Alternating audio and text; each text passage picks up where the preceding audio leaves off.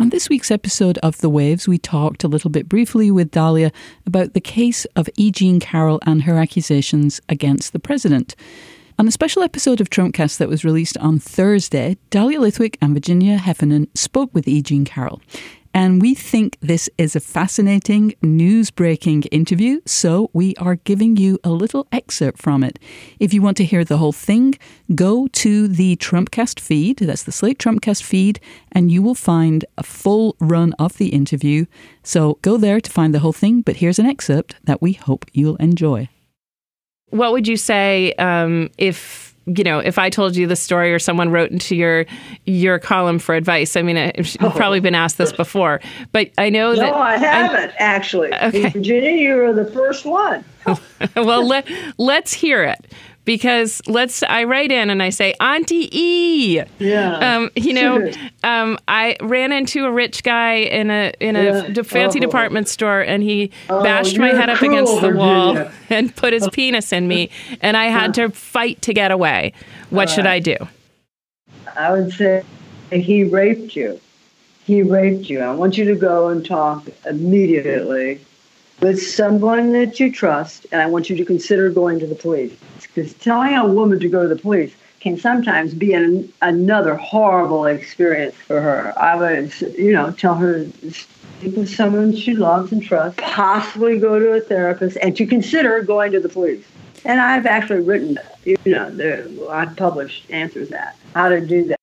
So yes, Virginia, you've nailed me, and that's why I finally came forward. This this very thing I could no longer because women start after the Harvey Weinstein story broke in New York by Megan Twohey and Jodi Kantor. The mm-hmm. very week I, I started to get lots of letters from women asking me, of all people, should they report their bad boss? Should they report their stepson? Who is molesting uh, their child. You know, it, and it was coming on my show, and these were all crimes I was reading about. I just realized I was, geez, you know, who am I? I have to really tell my readers who I love, and I love my asking comments. I gotta tell them that you know this has happened to me. I thought it was my fault. I screwed up you know, that's I had to come clean. So basically, so, that was one of the big forces of why I did it. So, so, so you have to help us because we're struggling now. Because you're saying it's my story. I won't call it rape. I fought back. I loved yeah. what you said to the Daily. You said every woman gets to choose how she describes right, it. This right. is my word.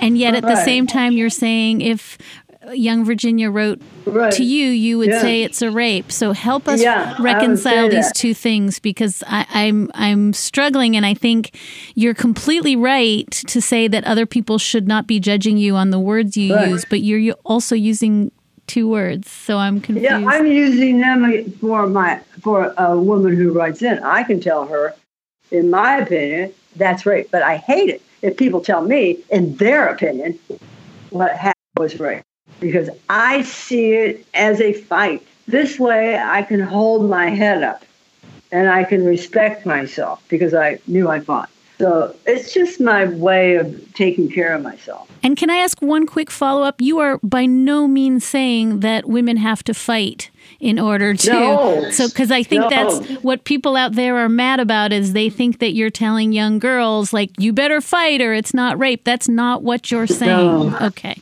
no, Good. many, no, no, no, because many women freeze because that is also, many women scream. That is also something good. Uh, many women, uh, I, you know, many women are caught uh, unawares by a family member uh, and uh, don't move. I personally have been in that situation where I didn't move uh, as a camp counselor. Mm-hmm. Um, you know, that was for two to three weeks, and I never moved. I sat there, and it was fun. At the dinner table, under the table, I didn't move. I understand not moving.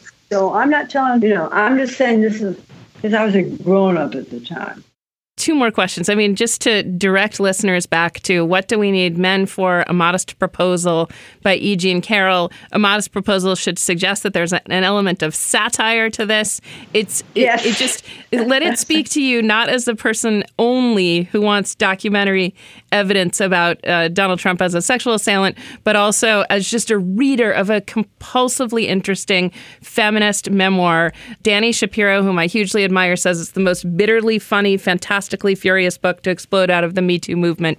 And it really is among other things about the heroine in this book, E. Jean Carroll, you are so athletic. When you talk about fighting yes. back, I just keep thinking, yeah, E. Jean Carroll can fight back because you outrun one of your hideous men at some I point. I did. I outran him. And the, the yeah, physical heroism in the book, um, you know, you're definitely the person that, you know, some women in their 70s often tell millennial women, yes. why didn't you just slap him?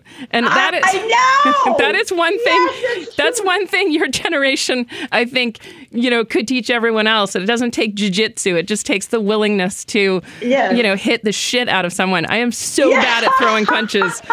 Um, yes. But it is that's a that's part of the adventure of the book. The last thing I've got to ask you about the last line of the excerpt. You know, you say that for whatever reason, after this thing that happened with Donald Trump, sexual assault, rape, which was 20 years ago, you've never had sex again. No.